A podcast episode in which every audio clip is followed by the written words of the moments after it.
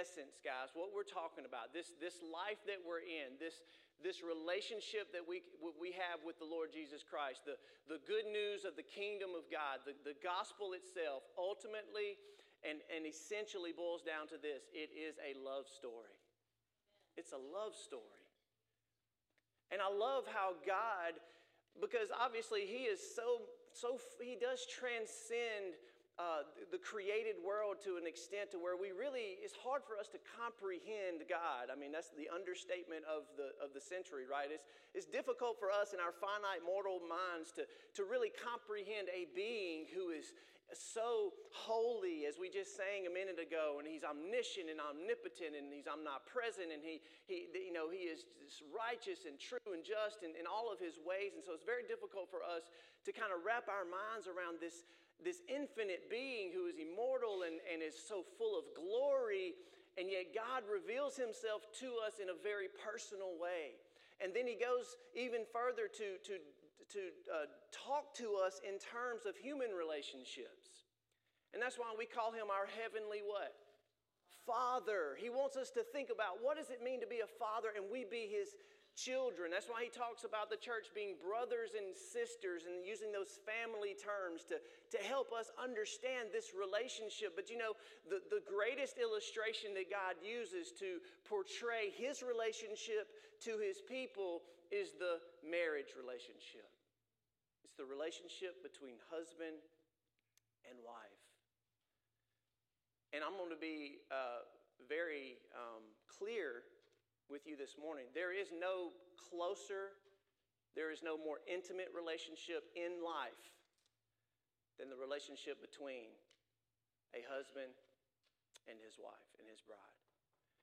Parents, you love your kids, but that relationship that you have with your children should never supersede your relationship that you have with your husband, with your spouse. And that's why today's message is when we look at what we're going to see in Revelation this morning, which is the marriage supper of the Lamb.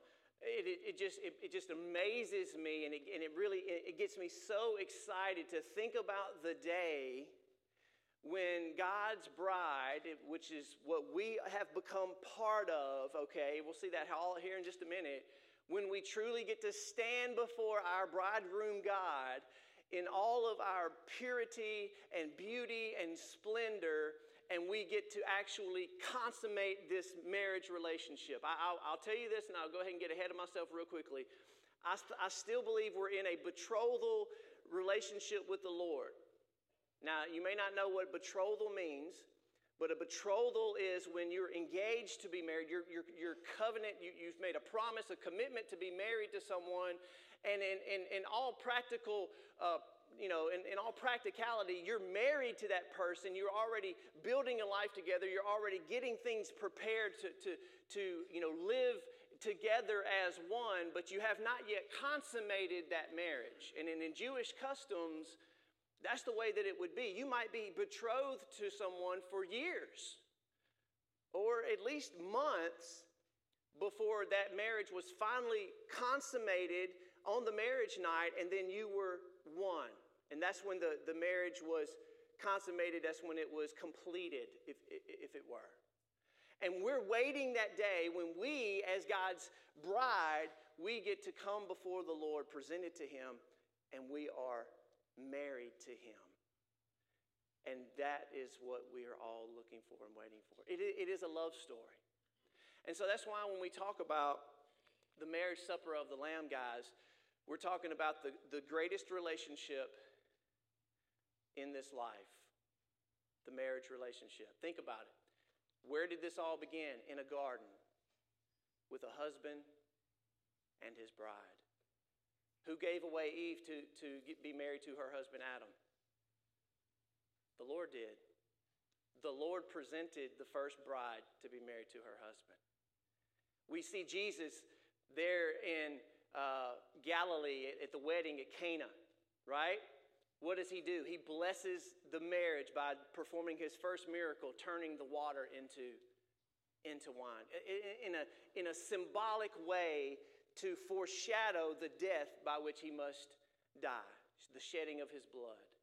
And the reason that Jesus came to give his life was for his bride, his wayward bride that had turned her back on him for so long, and yet he still, in his faithfulness and compassion and love, was willing to come and give his what?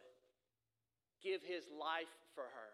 And then this will all be consummated. This will all reach its ultimate climax and conclusion when Jesus Christ returns to this earth to receive us to himself. And that's what this really, this whole story is all about. And so as we look at Revelation 19 this morning, we're just going to jump into the first 10 verses of the chapter. And I've got so much that I want to share with you guys. Again, I'll do my very best to get through this as, in, a, in a responsible fashion, but there's just so much good stuff in here that I hope that you'll stick with me because this is an amazing concept for us to understand. After this, in Revelation 19, we're in verse 1. After this, I heard what seemed to be the loud voice of a great multitude in heaven crying out, Hallelujah! Salvation and glory and power belong to our God, for his judgments are just and true. For he has judged the great prostitute who corrupted the earth with her immorality, and he has avenged on her the blood of his servants. So already we're seeing this, this drastic contrast between harlot Babylon, the, the one that leads the world into idolatry to, to take the people away from God, and the bride of Christ, which is the faithful believers who are remaining in that covenant relationship with God. So we see that in Revelation 19.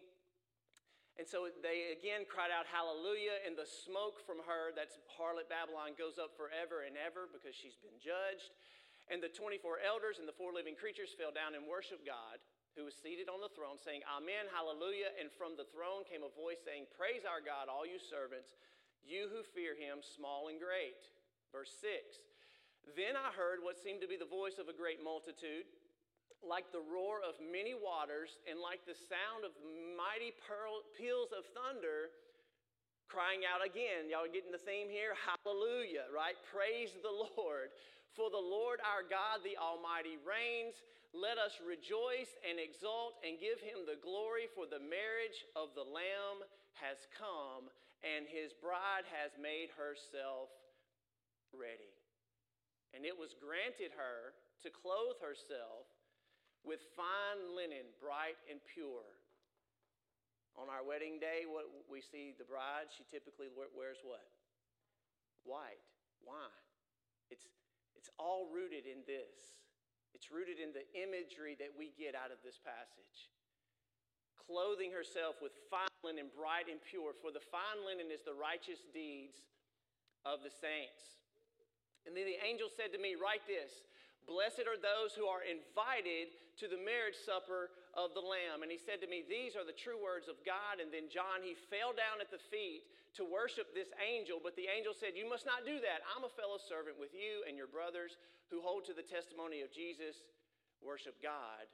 For the testimony of Jesus is the spirit of prophecy. Let me say one word about that last verse right here.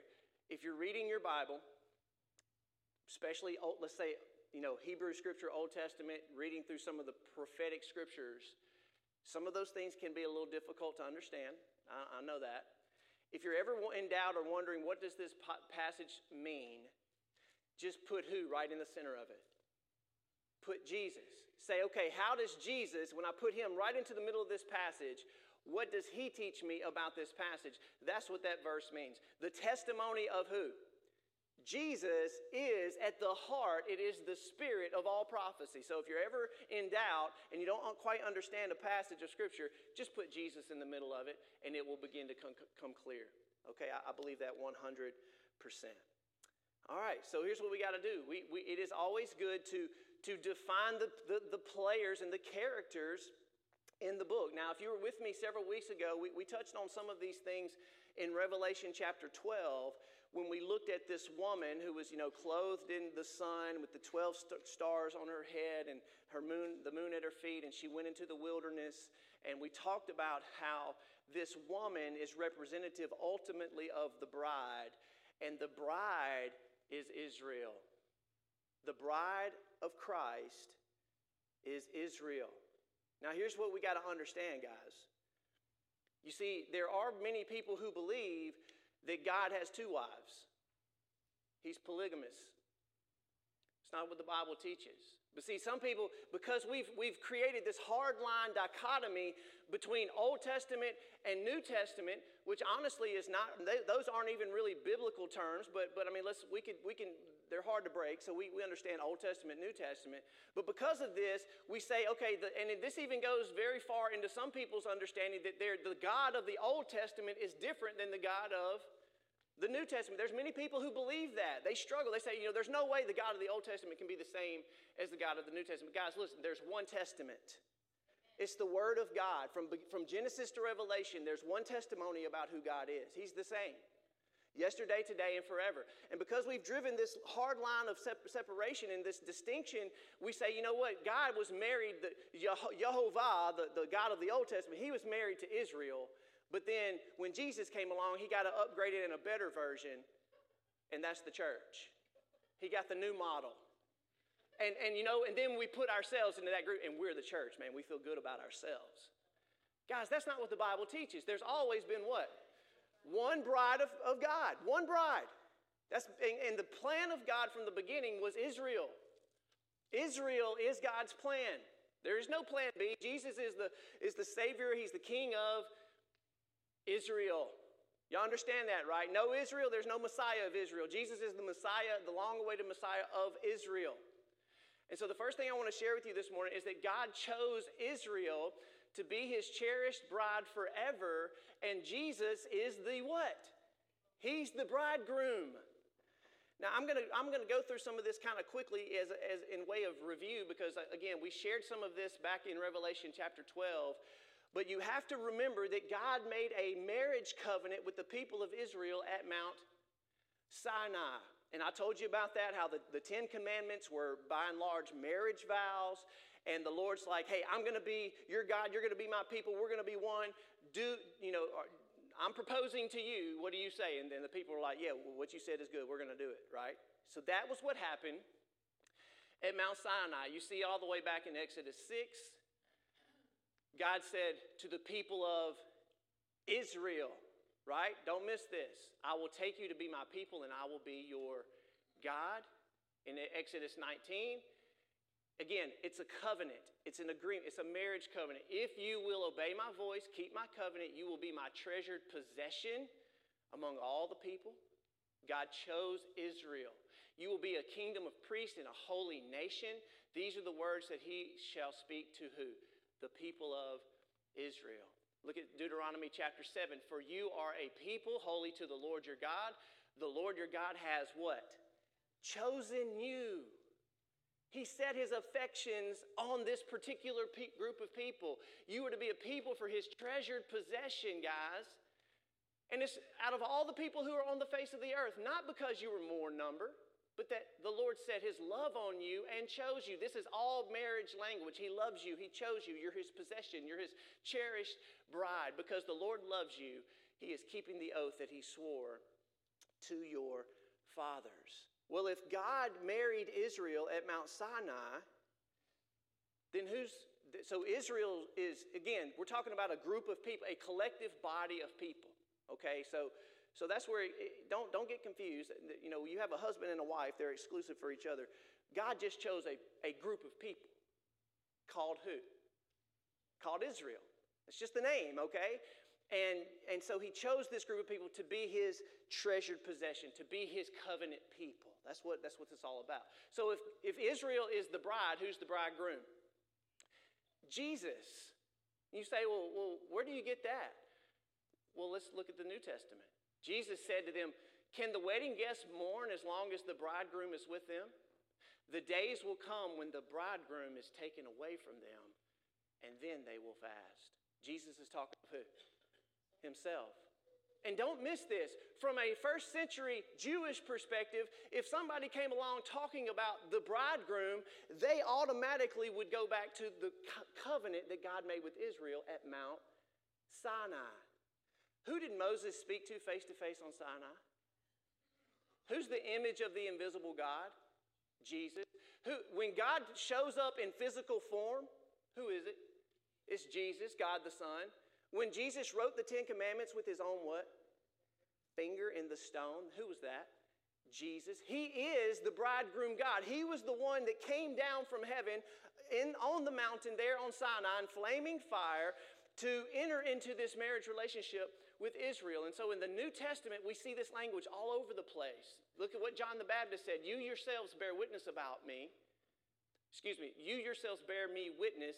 I said, I am not the Christ, but I've been sent before him. The one who has the bride is who? Who's he talking about? Jesus.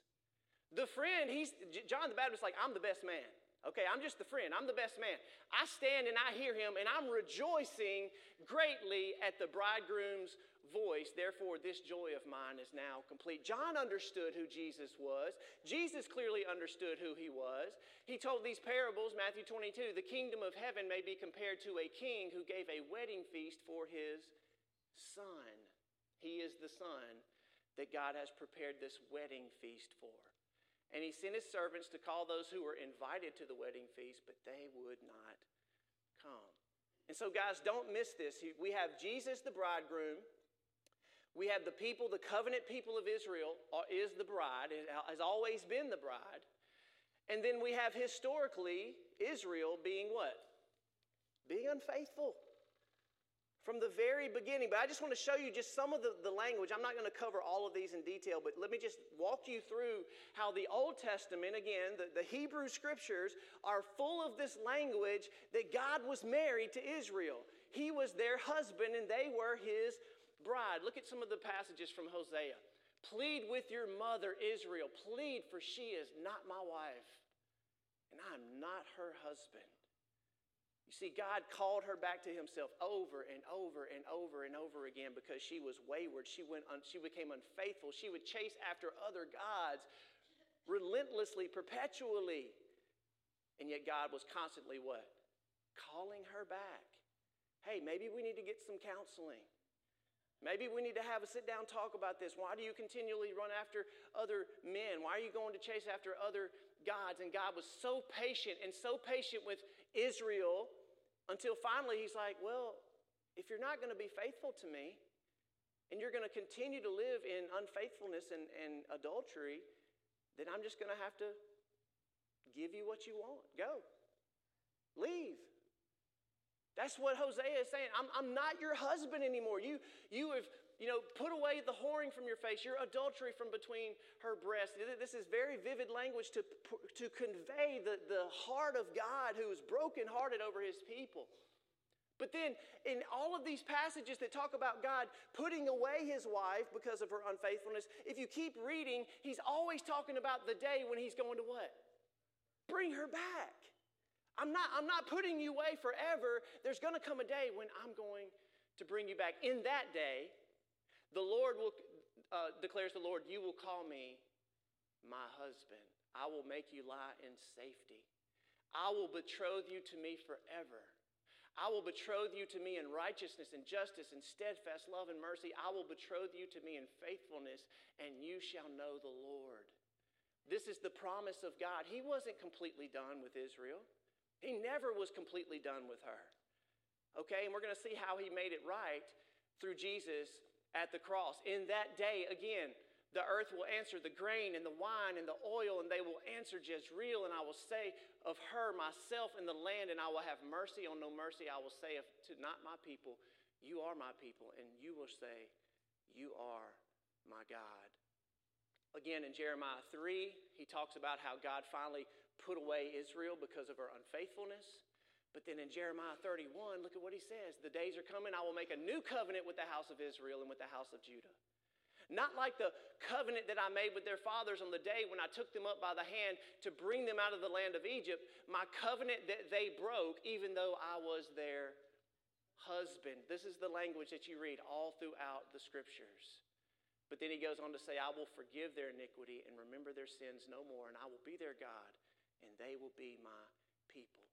And then finally in Isaiah 54, for your maker is your husband. The Lord of hosts is his name. The Holy One of Israel is your Redeemer. You see, guys, it's always been about Israel. The God of the whole earth, he is called. He called you like a wife deserted and grieved in spirit. For a brief moment, I deserted you. but with great compassion I will what? I will gather you. Do you see the language? And so, guys, just to understand that is critical. But here's the question some of you are sitting around asking why should I care? I'm not a Jew. I, am not a descendant of Abraham, Isaac, and Jacob. So why should we care? Hey, guys, let me tell you something. You should care.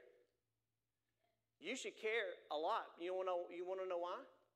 Because everything that we just read has everything to do with who? With you and me. You say, what? What do you mean? Guys, because we as believers, as when we put our hope and our faith in the Messiah of Israel, the King of Israel, He takes us as Gentiles who once were alienated from God in our pagan idolatry, He takes us and He brings us into the commonwealth of Israel. We become part of Israel. We got to get this through our heart, in our hearts and through our heads. There is no separation. He's saying, Israel has always been my people. This has always been my collective covenant people. And when you put your faith in the God of Israel and in the Messiah, in his Messiah, Jesus Christ, he brings you into what? Into Israel. That's why it matters to you and me. We are what? Grafted in. Jesus made a way for Gentiles to be included into the commonwealth of Israel through his what? through his blood. And I, am not going to go into all the details about this because, again, this is a lot of recap from where we were uh, a few weeks ago in, in, in uh, Revelation chapter 12, but I do want to share this with you because it's fascinating. According to the Old Testament law, if a husband was put away from her, uh, if a wife was divorced from her husband, and she was put away and she went and married another man, if that man died or she was divorced again, it was forbidden for her to go back and marry her first husband. It was an abomination. Can't do that. The only way she could be set free from the marriage law, the law of marriage, is if her husband what? Died. What did Jesus do? The bridegroom came in the flesh and willingly laid down his life and died to cancel out that old marriage contract. That marriage contract was annulled because the husband what? He died and then he was resurrected in the newness of life and now he was able to remarry his bride in a new what? In a new covenant. That's what the new covenant is, guys. It's a new marriage contract that was made possible only through the death of the husband. And guess what? We get to become part of that. Isn't it a beautiful story? I could go on and on about this. I'm going to give you a couple of scriptures before we move on. Remember that you were at one time, Gentiles, that's you and me, we were separated from Christ. We were alienated from the commonwealth of Israel. We were strangers to the covenants of promise. In other words, we weren't part of his bride. Okay? We had no hope and we were without God in the world. But what happened? But now Christ Jesus, who you were once far off, have been brought near by the blood of Christ. And because of that, now we have access, guys. We have access to this new covenant. You are no longer strangers and aliens, but you are fellow citizens with the saints and members of the household of God. Paul tells us in Romans 11 through the trespasses of Israel, salvation has come to who? To us because of Israel's sin, God has opened up the, the door for even us. It's, it's, a, it's an amazing thing when you think about it. How much more will their full inclusion be? For we were grafted in among the others, and now we share in the nourishing root of the olive tree. It's not you who supports it is the root that supports you. Don't be arrogant toward the people of Israel. That's what this is saying. Because we just get to be part of what was already there. We're grafted in to this greater body. And there's Romans 7. If you want to go read that about the law of the mar- law of marriage and how the husband died, it's fascinating. And of course, we know Jesus in, in Ephesians chapter 5 again equates himself to the bridegroom, and he's telling us, he's saying, Husbands, love your wives as Christ, Paul is saying this, I'm sorry, Paul, the Apostle Paul. Husbands, love your wives as Christ loved the church and gave himself up for her. That is the pinnacle of God's redemption at the cross. That Jesus was willing to lay down his life for his bride. This is amazing. This is a mystery, is what Paul says. I'm talking about Christ and his bride. Interestingly enough, Jesus mentions this in John 10. I'm the good shepherd. I know my own, and my own know me. Just as the Father knows me, and I know the Father, I lay down my life for the sheep. Now look at what he says. I have other sheep that are not of this fold. In other words, there's Israel, but Jesus said it's not just about the lost sheep of Israel, it's about who? The whole world, Gentiles that I want to bring into this sheepfold. Look at what he says. And they will listen to my voice, so there, there will be what? One flock and one shepherd. Guys, there's one bride and one bridegroom. Always has been, always will be. And as Isaiah says, I'm going to bring you to my holy mountain. And it says, I will gather others, yet others to him besides those who are already gathered. And so now let's move on to this next concept that I will call the gathering. The gathering. We are very familiar with what Jesus said in Matthew in, the, in his Olivet Discourse. He says, When you see the Son of Man coming, we'll see this in a minute, he's coming on the clouds. He's going to send his angels out to the four corners of the earth, and he's going to what? He's going to gather his elect. He's going to bring his chosen bride back to himself. This happens at the end when Jesus returns. And this is very important. Jesus is coming again to universally gather his elect bride, to be presented to him in splendor, and to be united to God forever. Guys, when it says God's elect, it's very simple. Elect, all it means is it's a choice. God chose a bride. Very simple. God chose a people. It's, I look at it this way I'm a sports guy. God said, I want a team. I'm going to get my team, and I'm going to be the coach, right? If you want to t- use that illustration. But do you know there's, a, there's only one way you get on the team as an individual? How do we get on the team? How do we become part of this chosen elect bride? By grace through faith in Jesus Christ. If you want to be part of God's bride, if you want to be part of His chosen people, covenant people, we as individuals must what? We must choose. We must choose. We must choose and say yes to the free gift of salvation that Jesus Christ has given us through his death and resurrection. Don't miss that. That's all it means. There is a choice bride, but we don't get to become part of that unless we believe unless we, when you believe, you get to be part of that team. So again, Israel is God's chosen and treasured possession. First Peter, you are a chosen race and a royal priesthood. You are a holy nation and a people for his own possession. Now you're God's people. This is again the same language that we just read in Hosea. And this is from 1 Peter chapter 2. Now, let's talk real quick about this gathering because if you don't have a good understanding about this final gathering, then you can get really confused about how this stuff is going to play out in the end, okay? It's not as complicated as we make it.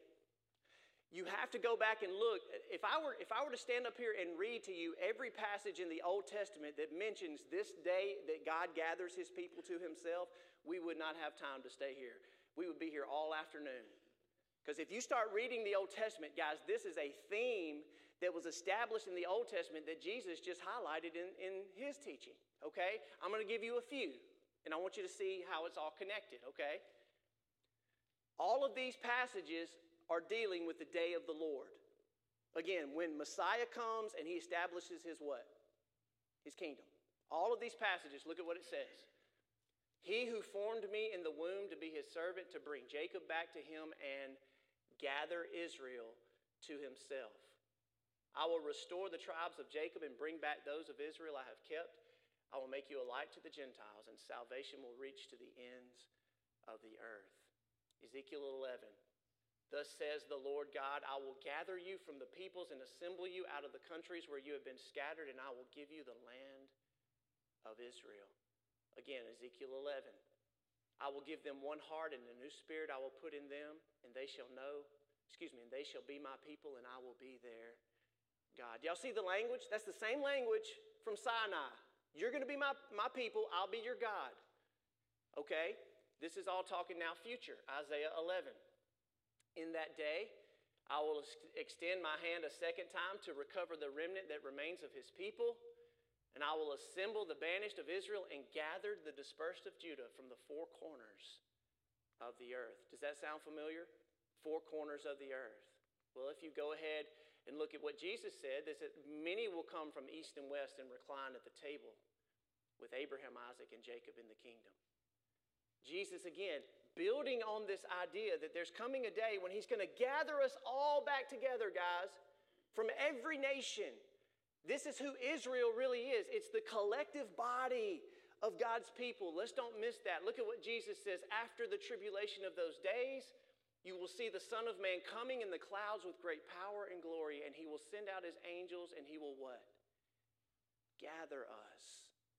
He's going to bring us all together, gather us from the four winds and from the four ends of the earth to the ends of the heaven. Second Thessalonians 2, Paul says, Now concerning the coming of our Lord Jesus Christ and our being gathered together to him. Same, same event, guys. Paul says that's not going to happen until the Antichrist is revealed. He's saying this final gathering will not take place until the Great Tribulation happens first. He's given us parameters so that we can understand what's happening. And then he says in 1 Thessalonians 4 For we who are alive, and are left until the coming of the Lord will not precede those who have fallen asleep. The Lord himself will descend from heaven with the cry of a command and the voice of an archangel and the sound of the trumpet. And the dead in Christ will rise first. Then we who may be alive through the tribulation, we then will get caught up together with them and gathered with them in this cloud, this cloud of witnesses to meet the Lord in the air. And so we will always be with the Lord. You know what all that says, guys? Is that Abraham and Isaac and Jacob and David and Daniel and Moses and all the Old Testament saints, they get to be resurrected what? So as soon as they're resurrected, they get their bodies. We're not going to go before them. If we're alive when Jesus comes, we're not going to go before them. They get to go first. And then, right there around the same time, it happens pretty much closely simultaneously. Then, we who are alive, we also get to be caught up and gathered to the Lord at the end. And then look at some of these passages that talk about how we will be presented to the Lord on this special wedding day. Paul says, I betrothed you to one husband to present you as a what? A pure virgin to Christ. Now, we don't think about the church as being a pure virgin today. We got a lot of stuff to get out, right? A lot of sin, a lot of idolatry. But whose righteousness has, have we been given? Jesus has what? Clothed us. He's covered us in his pure righteousness. Look at what Isaiah 61. He has clothed me with the garments of salvation and covered me with a robe of righteousness as a bridegroom decks himself like a priest with a beautiful headdress and as a bride adorns herself with jewels. Guys, this is all marriage language. And this is what happens at the end of the age. You will be called, My delight is in her, and your land married, for the Lord delights in you, and the land shall be married, for as a young man marries a woman, and so your sons will marry you. As the bridegroom rejoices over the bride, so shall your God rejoice over you. This is the marriage, guys. This is what we get to look forward to. Revelation 21, there's coming down out of heaven as prepared as a bride adorned for her husband. This is Israel. This is the beautiful bride that God is preparing that we get to be part of. Now, here's where it gets really good, and we're going to we're going to kind of wrap this thing up over the next 10 minutes. But I want to just recap what we've talked about. Remember, there's one bride, Israel. We get to be part of that when we put our faith in Jesus. Jesus died to do away with that old covenant, to do away with that old marriage law so that he could establish a what?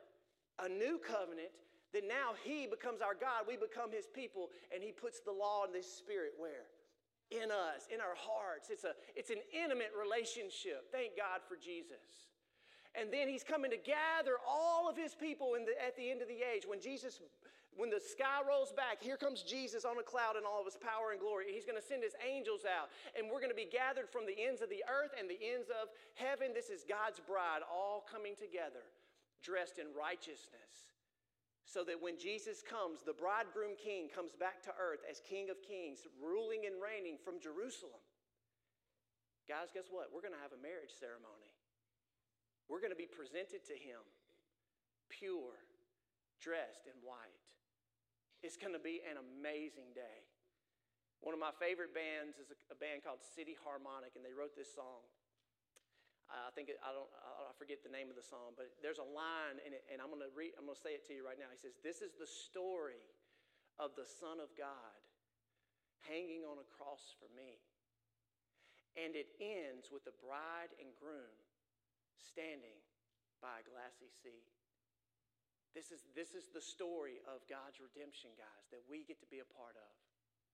So, after we're presented to the Lord holy and blameless and pure, not because of our righteousness, but because of His righteousness that He's given us, this is what happens, guys. The marriage then is consummated, and we're going to throw down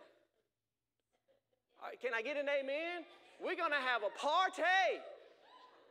It's going to be the greatest celebration that you could ever possibly imagine. And it's not going to take place in heaven up on the clouds. It's going to take place where? Right here on the earth in physical form. We're going to have resurrected bodies, but we will have physical bodies nonetheless. And we're going to eat. And it's going to be good. And we're going to drink new wine. Sorry for you Southern Baptists in the room. We're going to drink some wine, okay? It's going to be good. This is the wedding supper. This is the marriage supper. This is the celebration of all God's people. After we're married to our Lamb, the wedding supper of the Lamb, we're going to sit down at the table in the New Jerusalem and we're going to feast like never before. And we are invited. Those of you who have put your faith and trust in Jesus Christ, blessed are those who are what? Invited to the marriage supper of the Lamb. I just showed you that. Now look at Isaiah 25. Listen to this. On this mountain, the Lord of hosts will make for all peoples. Again, is it just for this select group? It's for all what? All people. We become part of that. A feast of rich food, a feast of well aged wine. He's going to break out the good stuff the rich food full of marrow and aged wine well refined. And he will swallow up on this mountain the covering that is cast over all peoples, a veil that is spread over all nations. Why will the veil be removed? Because when Jesus comes, the heavens are going to be what? Rolled back like a scroll. They're going to pass away.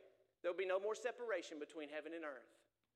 Isaiah 25, and he will swallow up death forever, and the Lord God will wipe away every tear from all faces and the reproach of his people will be taken away from all the earth, and the Lord has spoken. It will be said on that day, Behold, this is our God. We have waited for him that he might save us. This is the Lord. We have waited for him. Let us be glad and rejoice in his salvation. This is the marriage supper of the Lamb.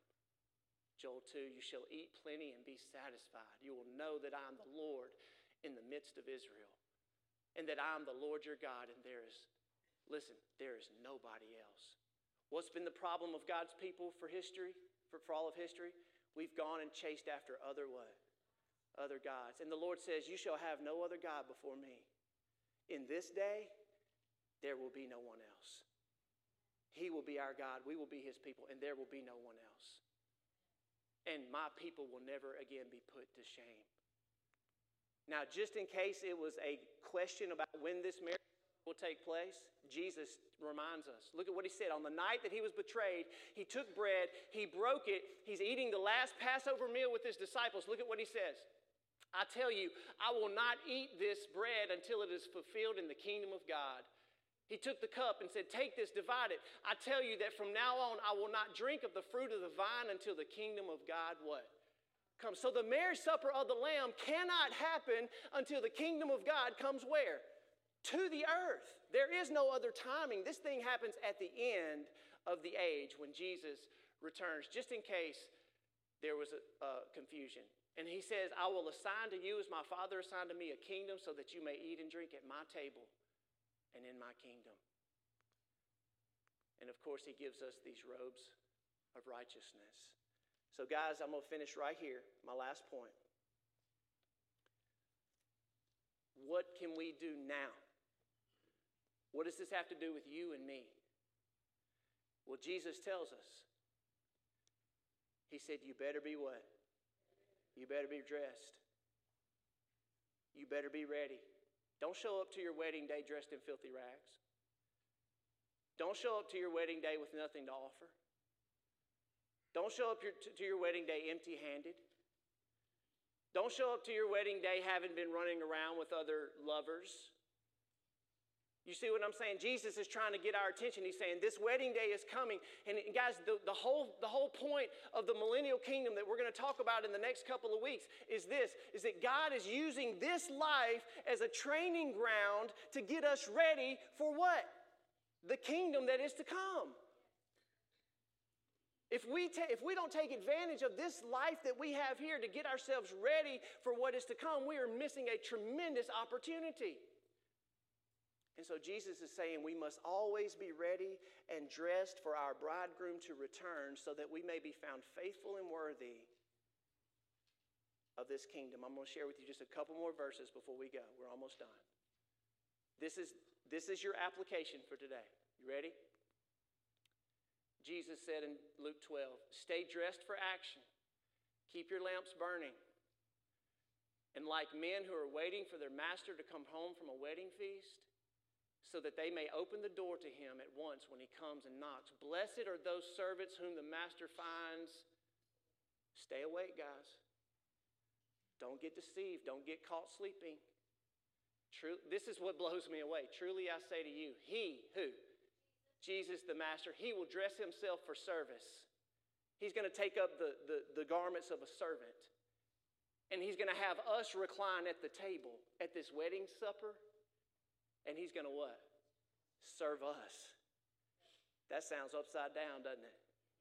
That's how God's kingdom works. We're going to have to wipe our snotty faces and crying for about 30 hours before we can even eat because Jesus is serving me. Like, well, how does that work? This isn't right. Isn't that what Peter told you? Jesus, you're not going to wash my feet. He said, okay, then. You ain't got no place for me. Okay, Lord, you can wash my feet, right? I mean, that's, that's the way it's going to be, right? What you, you're not supposed to be serving me, Lord. I'm supposed to be serving. No, no, no, no, no. Sit down. This is my pleasure. I want to serve you. What an amazing message. But he's telling us to be ready. Even if he comes in the second watch or the third watch, blessed are those servants he finds awake. You must be ready for the Son of Man's coming in an hour you do not expect. Stay awake, be sober, be alert. Don't make excuses.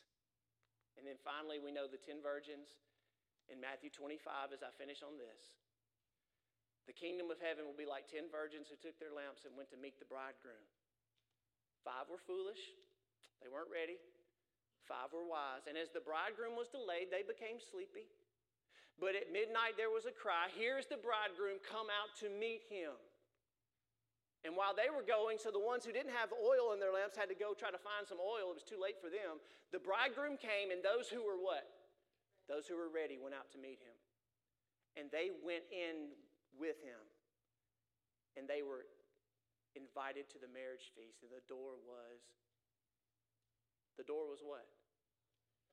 The door was shut. At that point, it's too late. I'm going to ask our praise team to go ahead and make their way up as we think about what it means to be ready. So, guys, I want you to think about your life right now in this perspective. As we look at the millennial kingdom, we're going to look over the next few weeks. Jesus is coming to judge and to make war, and he's going to reward us. Did you know that? You're going to get a reward according to what you have done right here. Now, Paul tells us that Jesus is coming in flaming fire, and everything's going to be tested by what? By fire. And some of us We'll get in as through what? As through fire, but we'll have what? Nothing to show. We'll be saved. We'll get into the kingdom, but we're going to have to go before our Lord and Savior Jesus Christ empty handed. Say, Lord, I, don't have, I have nothing. It was all burned up. Guys, are we investing in things in this life that when it's tested through the fires of the holiness of God, when He comes, that when it passes through the fire, it still what? Still remains. We have something to give Him. We have something to show of our faithfulness. There is something to, to, to think about when it comes to our rewards. Are you living your life right now, not storing your treasure on earth, but storing what? Are you storing your treasures in heaven? That's what I would have, that's what God would have us think about today.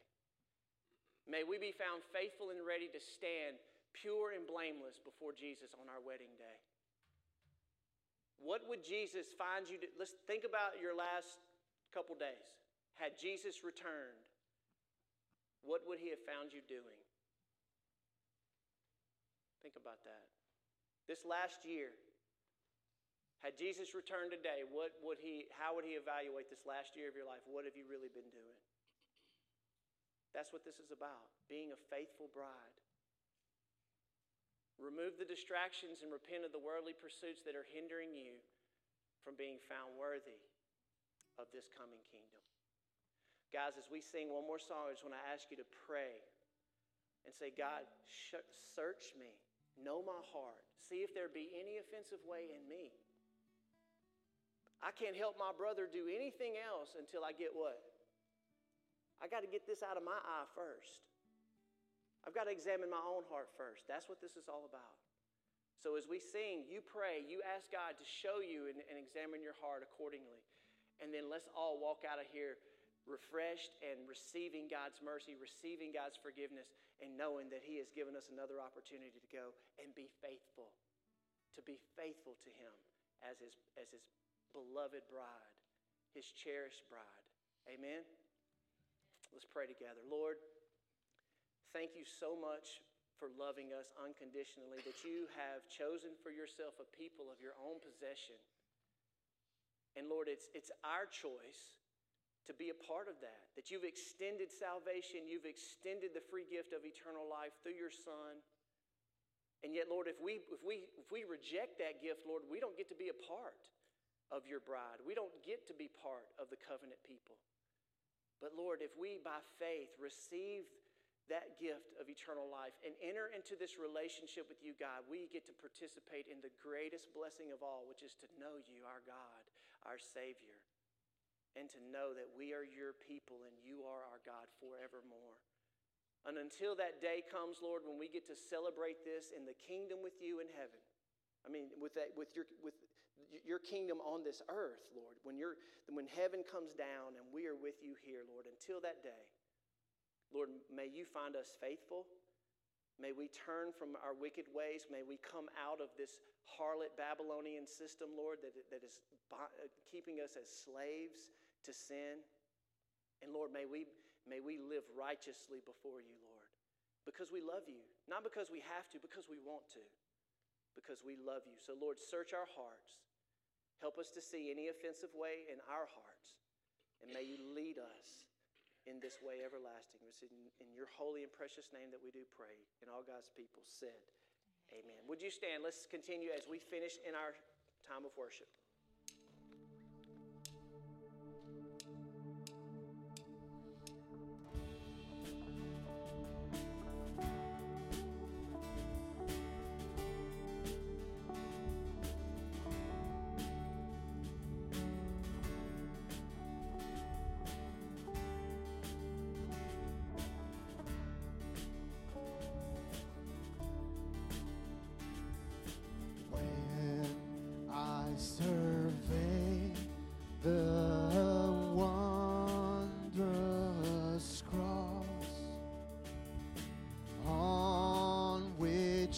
the Prince of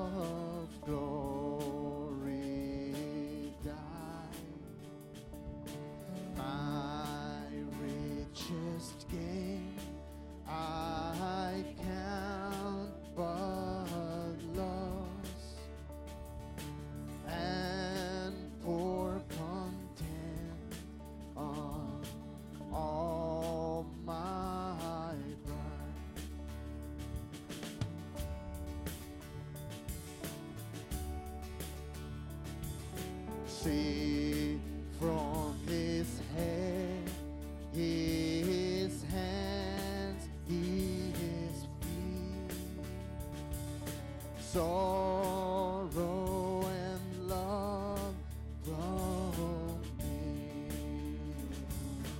down.